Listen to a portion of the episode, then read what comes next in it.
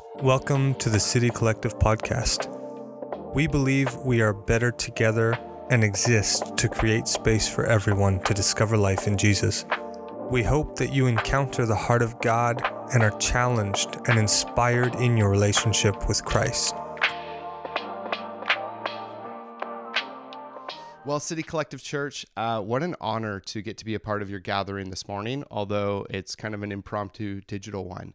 Uh, most of you don't know me, um, or at least don't know me very well, but one of the things you need to know is that you are uh, you are one of the churches that I pray for the most. Um, even though you don't know me, I good friends with Jason and get a lot of opportunity to pray for Jason and to pray for you guys. And uh, you guys have a really deep and special place in my heart. Um, when I know people in Langley that are looking for a church community to be a part of, um, you are often at the top of my list um, because I think what you guys are about and the mission you guys are after, and particularly, I'll say this pretty honestly, the leaders that you have in Jason and Adriana, um, you guys are a great community, and I'm very fond of you. So, really looking forward to gathering in person and seeing all of you. Um, I'm getting the sense that maybe a few weeks ago, Jason predicted that there'd be a big storm, and so he booked me to be the guest speaker, so he didn't have to go back to being a COVID televangelist. But uh, here I am, honored to be with you guys, and I hope one day I'll get to do it with you in person.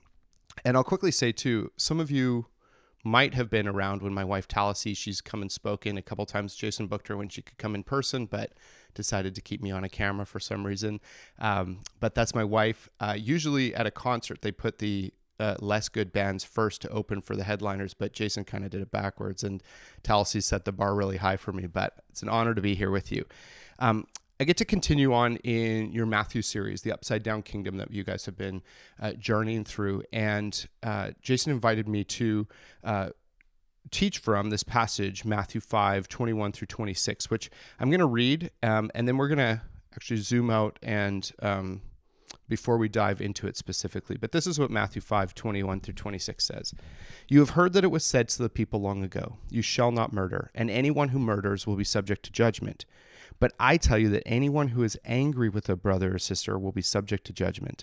Again, anyone who says to a brother or sister, Raca, is answerable to the court, and anyone who says, You fool, will be in danger of the fire of hell. Therefore, if you're offering your gift at the altar and there remember that your brother or sister has something against you, leave your gift there in front of the altar. First, go and be reconciled to them, then come and offer your gift. Settle matters quickly with your adversary who is taking you to court. Do it while you are still together on the way, or your adversary may hand you over to the judge, and the judge may hand you over to the officer, and you may be thrown into prison. Truly, I tell you, you will not get out until you have paid the last penny. Before we hop into the text, I'd love to just invite you guys to pray with me one more time.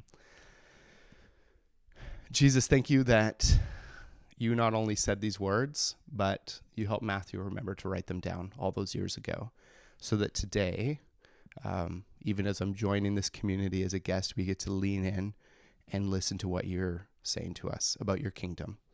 So I ask that for all of us who are tuning in and gathering in this way, that you would you would lead us, you would guide us, and you give us ears to hear. You're an amazing God, and we're thankful for the ways that you teach and the ways that you work.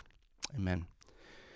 So I want to actually start way back with uh, a passage that if you've been around the church for any amount of time is probably somewhat familiar. In genesis 127 um, god's it's kind of gone through this narrative where god's been speaking and all these things have started being created. He just says like light light happens. He says you know animals they happen. This amazing creation narrative. But at the end of it there's this really familiar verse genesis 127 says so god created mankind in his own image. In the image of god he created them male and female he created them. This idea of being made in the image of God is, um, I think, mostly when I hear it, is kind of like an, a, a statement of affirmation. Like someone's like, "Oh, you go, sis," or "You got this, bro. You were made in the image of God. You're you're the image and the reflection of God." Now, I do think the statement is quite affirming to think about being made in the image of this like all powerful God. But over the years, I've spent a lot of time pondering this passage. And when you stop and ask yourself, what does it really mean that God created people in his image? I, I hope and I would imagine it conjures up a lot of questions. Like you might be like, does that mean like literally like we look like God? You might look at, at me and say, yeah, like that could be it. But then you look at someone like Jason and you're like, no, I, I don't necessarily think that's it. Um, I've thought about this idea of being made in the image of God a lot over the years. And I'm excited one day to sit down with Jesus and say, hey, Jesus, work this out with me and to learn a lot more about it. However, one of the things that I'm pretty convinced of is that this isn't just a descriptive statement of the state of humankind, but this is actually like a missional or kind of like a commissioning statement that God gives to people in the midst of creation. He creates all these things, and at the pinnacle, He creates people in His image. And I think that idea of being made in the image of God is actually God putting on this mission to His people. And He says, Go and bear my image to the nations around you. Go and show people who I am. Go and bring my light into the darkness. Hopefully, you were at City Collective last week as Jason unpacked this idea of being salt and light. And all throughout the Old Testament, you see God revealing himself. And that's really eh, the essence, in a lot of ways, of what I think Scripture is about and what creation is about, is it's God revealing his character to people. Now, if I were to ask people to describe God, like I'd say, God is blank, fill in the blank, we'd probably come up with a lot of different adjectives like God is love, God is compassion, God is kind. Maybe you're more on the like God is just, God is like powerful kind of side. And I think all of those are true, but most of those describe attributes, you know, kind of characteristics of someone. When we really think about the true nature of God, I think one of the best descriptors that the Bible uses is this word holy. And it's kind of a weird, mo- most of us just use it as like, you know, an exclamatory thing, like, oh, holy, that happened, you know. It's kind of this weird word that sometimes get thrown gets thrown around in the church that we don't always know what it means. And one of the I think most fundamental understandings of what it means to be holy is just recognizing that there's this broken world and God is untouched by that. God is outside of that. He's not hindered by the brokenness that the world offers. We are, but God isn't. And that's what his holiness is all about. So, I know I'm like kind of going like 30,000 feet in the air, so we'll bring this in a little bit. God creates the universe to reflect his image. He creates people to be people who specifically go and reflect his image to people. And, and he writes scripture and he does all these things to reflect his image so that the world can see his character and know him personally. Jason invited me to speak about Matthew 5 21 to 26, but he asked me to touch on this passage right before it where Jesus says, I haven't come to abolish the law, I've come to fulfill it. And, and he says, nothing's going to disappear from it until everything's accomplished. And he goes on to say that we need to be people who practice the law and teach the law. Because if we're people who don't and we teach others not to follow it, um, then, then, then we're in trouble. And you know, a lot of times in the church nowadays, I think when we think about the law, we're like, oh, it's the Old Testament. The law is really referring to Genesis to Deuteronomy. Those are the books where most of us who started a Bible in a year reading plan this year have kind of like hit Leviticus and you're like, ah, I'm out. You know, I'm going to tap out. Maybe next year I'll try for, for the rest of this thing. Eh, they're, they're tough books to read. But really, the law isn't just this list of rules that God lays out. And this is why Jesus says, you know, this is a value. I haven't come to abolish it. What the law is, is a representation of who God is. What kind of a God says don't murder, don't steal? It's not just someone who's trying to keep the order so that people don't lose their things and lose their lives. It's a God who has love and generosity at the core of his being, at the core of his holy being. And this is, I think, really what Jesus is setting up here because over the next six passages, the next six sections that you guys will be journeying through, Jesus is touching on like a different aspect of the law, except the sixth one, when you guys get there, you'll see that it's kind of how people had twisted the law. But really, Jesus is unpacking a different aspect of the law. He's saying, This hasn't gone away. This is still my character on display. And I want to invite you guys in to be my image bearers and to live out the representation of what was said in the law. And he goes on, he says, You got to live that and you got to teach that. Many of us would say, Well, I'm not a teacher of the Bible. You know, I'm, I'm trying to live out the way of Jesus. I'm not a teacher of it. Every single person who decides to follow Jesus is someone who takes on the mantle of teaching and showing the image of God to the world. We have to move past a church culture or church generation where we have pastors who work at a church and everyone else is are just the people that like invite a friend to hear about God from the pastor. We're all pastors. We're all the image bearers and we're all doing this ministry together. So, Jesus in, Ma- in Matthew 5, 17 through 20 says, the law is important and it's a reflection of my nature and my character. So live it out. And he actually wraps it up by saying that our righteousness, our expression, our engagement with that needs to surpass that of the Pharisees and the teachers of the law. So, anyways, you're like, wow, Ryan, I thought you were talking about Matthew 5, 21 to 26. So let's hop into that.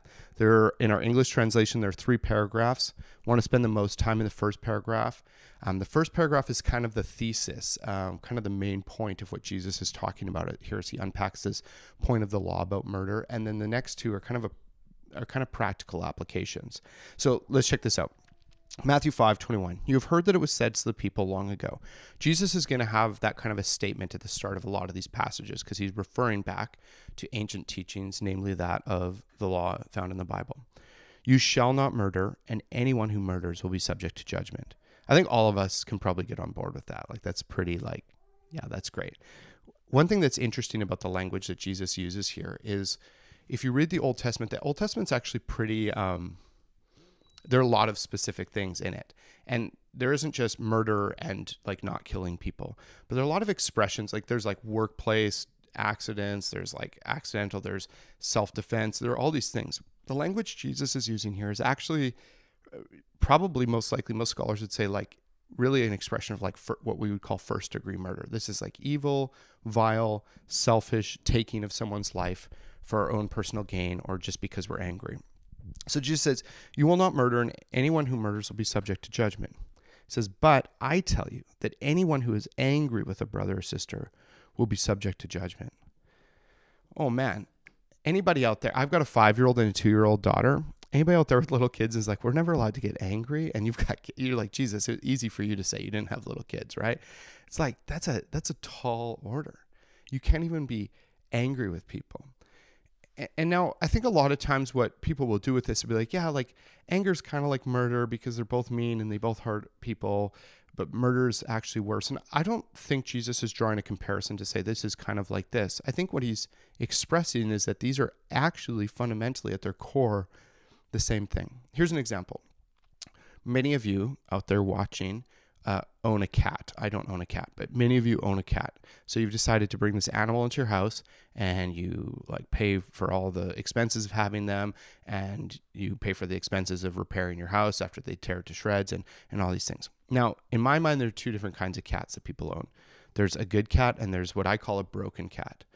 The good cat is that cat that does what a cat that you own should do. They come, they snuggle with you, they purr when you pet them, they're loving, they're affectionate a broken cat, and some of you guys own one of these, and totally up to you, no judgment, but like blows my mind. that those cats that like they hide and they want to be by themselves, and when you do try to pet them, they swat at you and they bite you.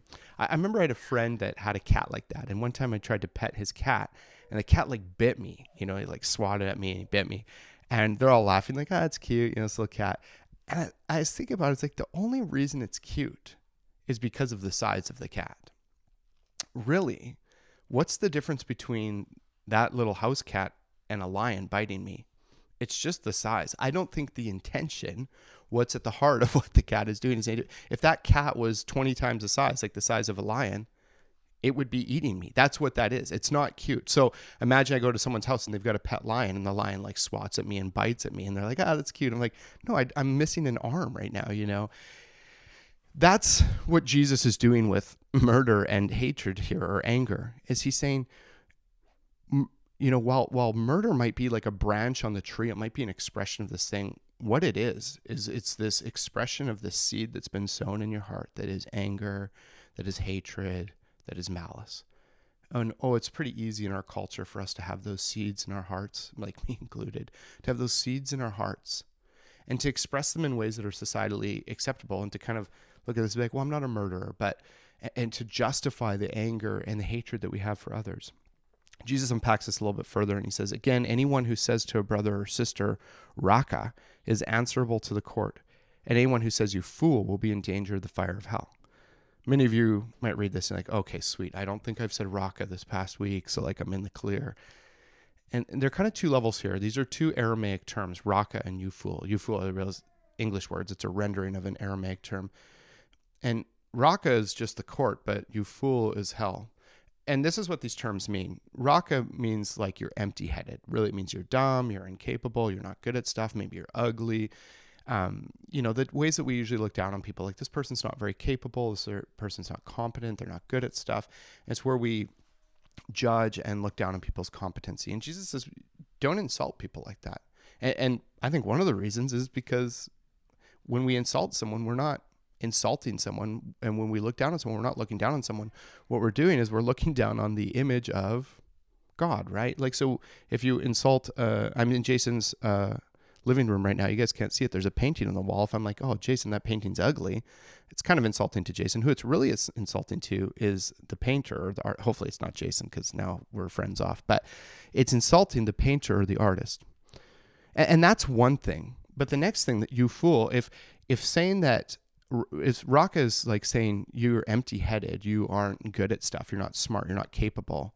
If it's an affront on someone's competency and capability, you fool is actually an assault on someone's character. It really means godless one. It's taking that place of looking down in a judgmental way on someone and being angry with someone and judging their character as someone who's vile or evil. There's a bit of a tension here because in the church, we should be offering a form of judgment and accountability that looks a lot like you know, hey man, you know, we've been journeying for a while together. I've noticed some of these things in your life, and I want to challenge you on those because I don't know if this is what's kind of like, if this is really what you're after and what Jesus is trying to pull out of your life.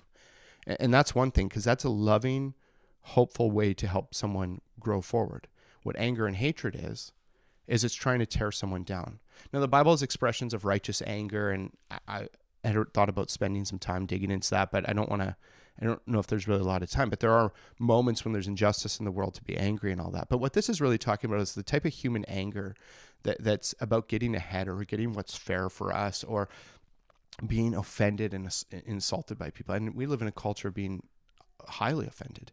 In James, James writes something like, human anger, so man's anger, the type of anger that isn't rooted in the holy righteousness of God, um, that type of anger does not bring about the righteousness God desires. Jesus has just said in Matthew 5:20, "Let your righteousness surpass that of the Pharisees and the teachers of the law." Well, living an angry life, insulting those made in the image of God and trying to be the one in the place of judgment over people and judging their character doesn't line up with this. In fact, in James, he also says there's one lawgiver and one judge. It's pretty easy for us to want to judge people's character and feel like we know everything about them you know, we read online someone tweeted something we didn't like, or, you know, someone who's listens to podcasts on the wrong platform and you're offended by that, or, you know, there are things that are inexcusable, obviously, in the world, but like little things, we see these little expressions and we just feel like we know people. I often have people say, you know, what do you think about like what this celebrity said or this politician or whatever? My response is usually, I don't know. Like I, I've never met them. When it comes to that type of judgment, Jesus is saying to us, the seat's taken. You know, I'm the one that sits on that seat of judgment and I will judge people's hearts. For now, it's your job to try to engage people in a meaningful way, to root out hatred, to root out anger in our world. There's this expression that says hate is a strong word in our world. And I actually think that's the opposite of what's true. I think hate doesn't take much strength at all. I think about Jesus sitting silently as people falsely accuse him of all kinds of things. I think about Jesus silently just getting hung on a cross. And the only time he opens his mouth in that scenario is to say, Hey, God, forgive them. They don't know what they're doing. He could be like, he, for sure, he could be judging them and all that. Oh, man. I, I like, that wouldn't be me in that scenario. I'd be spewing like, oh, I'd be ripping these guys apart, like verbally and all that. Jesus goes on, some practical advice. He says, therefore, because we've just read this thing, we're not supposed to be angry, so what? He says, therefore, if you're offering your gift at the altar and there remember that your brother or sister has something against you, leave your gift there in front of the altar. First, go and be reconciled to them and come and offer your gift. Um, this idea of offering your gift at the altar is an ancient form of worship, and we don't really do that now, but it's it's what Jesus is using is a scenario where you're in the middle of something that's like you, you really can't interrupt. You know, like there are a lot of parts of your day that maybe could be interrupted. You're chilling at home on a Saturday and someone interrupts you with something, it's not a big deal. You think about like if you're at work, that's a little bit more in, uninterruptible. What Jesus is using is like an example that would be kind of like saying, imagine on your wedding day, the pastor looks at you and your future spouse and is like, do you take this person to be your husband or wife? And in that moment, you're like, oh man, wait a second. I think someone's angry with me. can you just hold up, just hold on a second, guys? You know, little flower girls coming down the aisle. You're like, hey, just pause. You know, it's cute, but like, hold on, I got to go deal with this thing. Jesus' example is a hyperbole. He was saying, no matter what you're doing, like this is of utmost importance. He's saying that the priority in life should be reconciliation. And this is because the heart of the gospel is reconciliation. God created a world that was already in harmony and union with him. And a couple chapters in, it gets messed up by the people that are supposed to represent that image and reflect that image of love and unity and harmony. And from then, God sets out on this mission of reconciliation where he's pursuing his wayward bride and pursuing with all the heart and passion of reconciliation possible. And so he says, if you want to walk in my way, then go, no matter what. And he says, do it now, like leave it right now. And so it's kind of a cheesy expression, but one of the ways I've summed this up to kind of remember in my mind is I always say, don't wait a while, reconcile. And it's been such a helpful mantra for me because it's so easy to be like, well, you know, they're the one that did this and it should be on them to do this, or I'm, you know, I got these things going on. Maybe if the, and there's so many reasons for us to put off that hard conversation because it's awkward and it's uncomfortable. And we live in a world where it's this that tells us that it's okay to tear down those who have been bad. I mean, think about people you know who go through a bad breakup or a bad divorce. I mean, they're like applauded to sit around and talk trash about the about the other reflection of God's image that they've divorced from. And I'm not saying it's not hard, but I'm saying that those types of words are like poison to our own souls. Jesus isn't just concerned about the person who's on the receiving end of our anger and our hatred. He's worried about our own souls that decay as we speak that way about his children.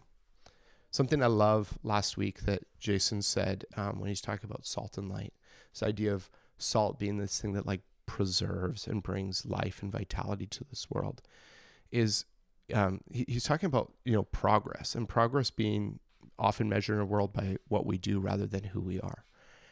And I love that idea because really what Jesus calls us to be are those reflections of Him, those people who represent his reconciliation to the world. Paul writes about this in 2 Corinthians 5. He says, We're God's ambassadors.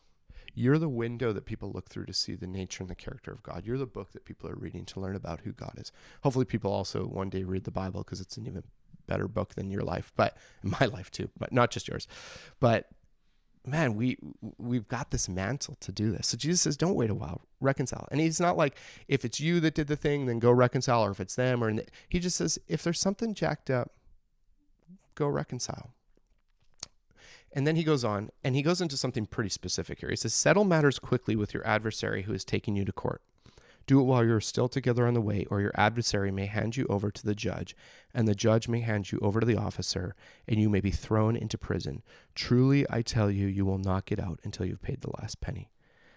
That is like way too specific to not have happened. You know, like that's like, wow, Jesus, you really like calculated this. One thing, one of the things I love about the Gospels, it's not just this theological concept. Like there is this, the, the most important thing is a spiritual renewal being brought back into right relationship with God. But I think God actually cares about what practically happens in our lives too. And here's a way in Jesus' culture of him practically saying, if you leave unreconciled relationships in your life, if you leave strife and anger and hatred between you and others, it's going to get you.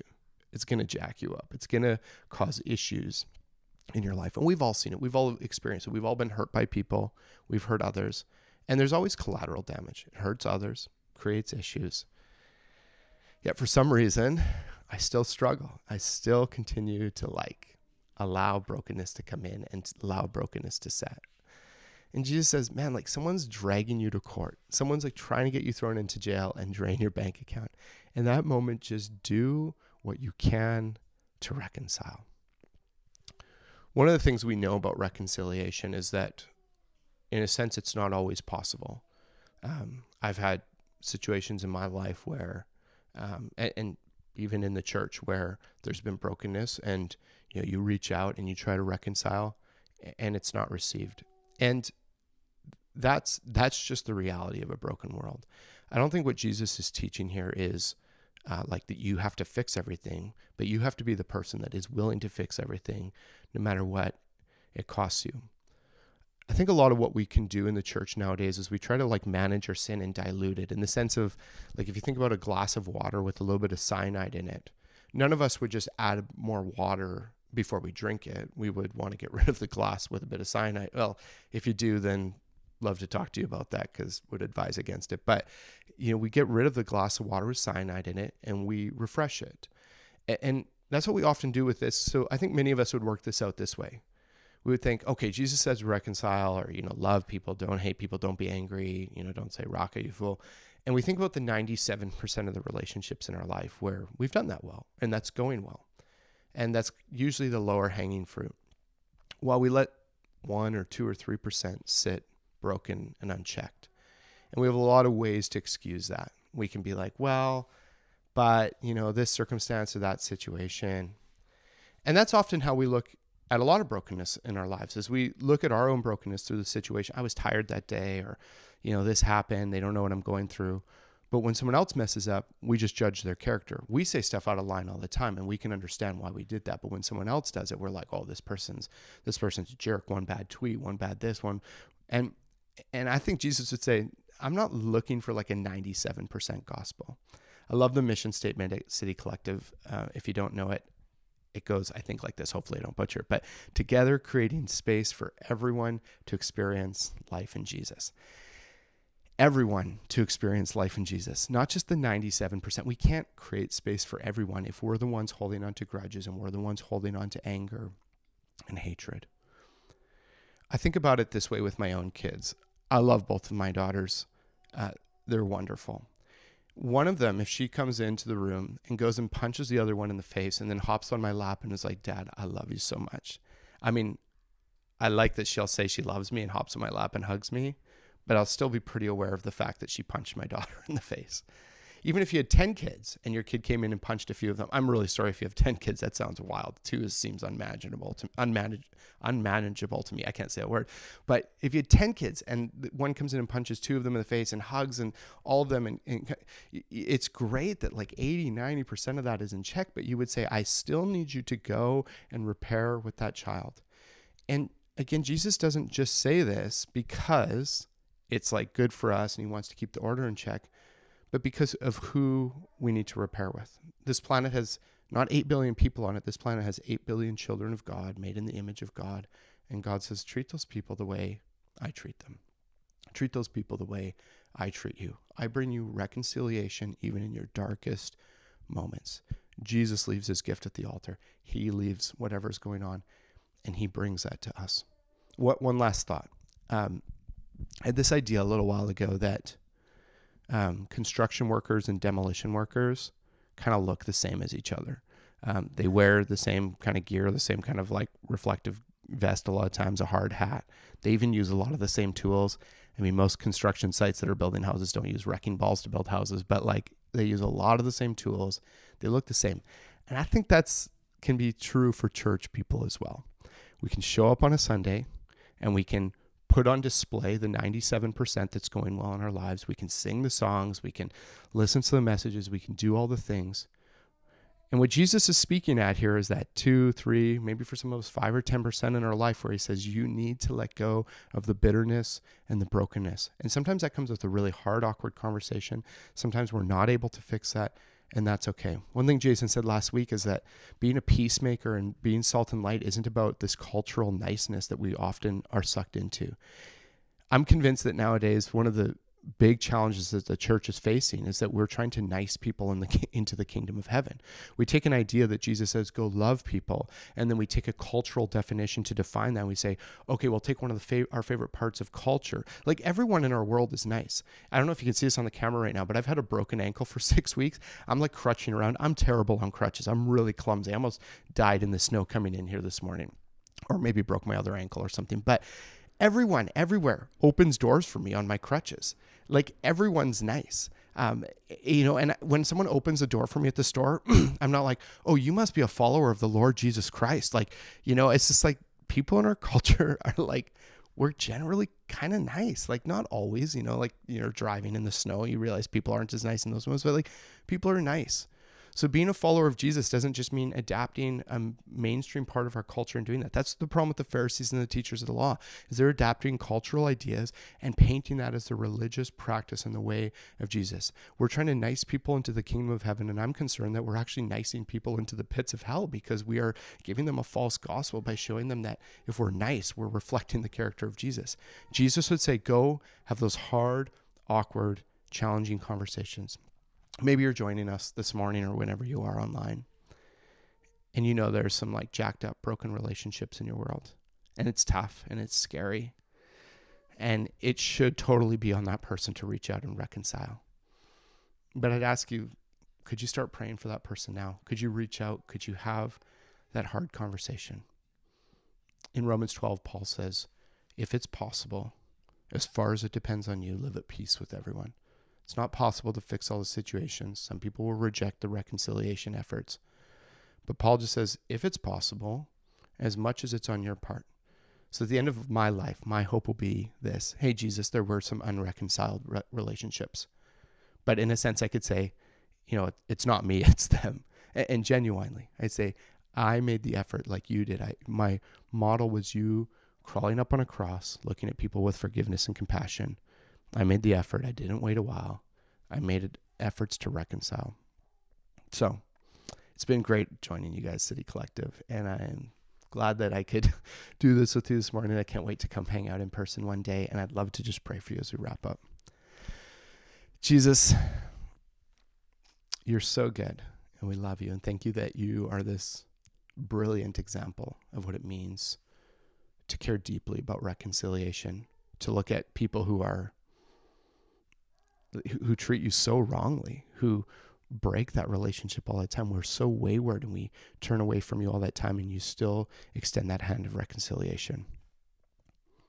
Please, as each of us gather around this text this morning, please convict us of those spaces where we need to lean into that and inspire us and empower us to be people who live that out. This requires a lot of courage and a lot of strength.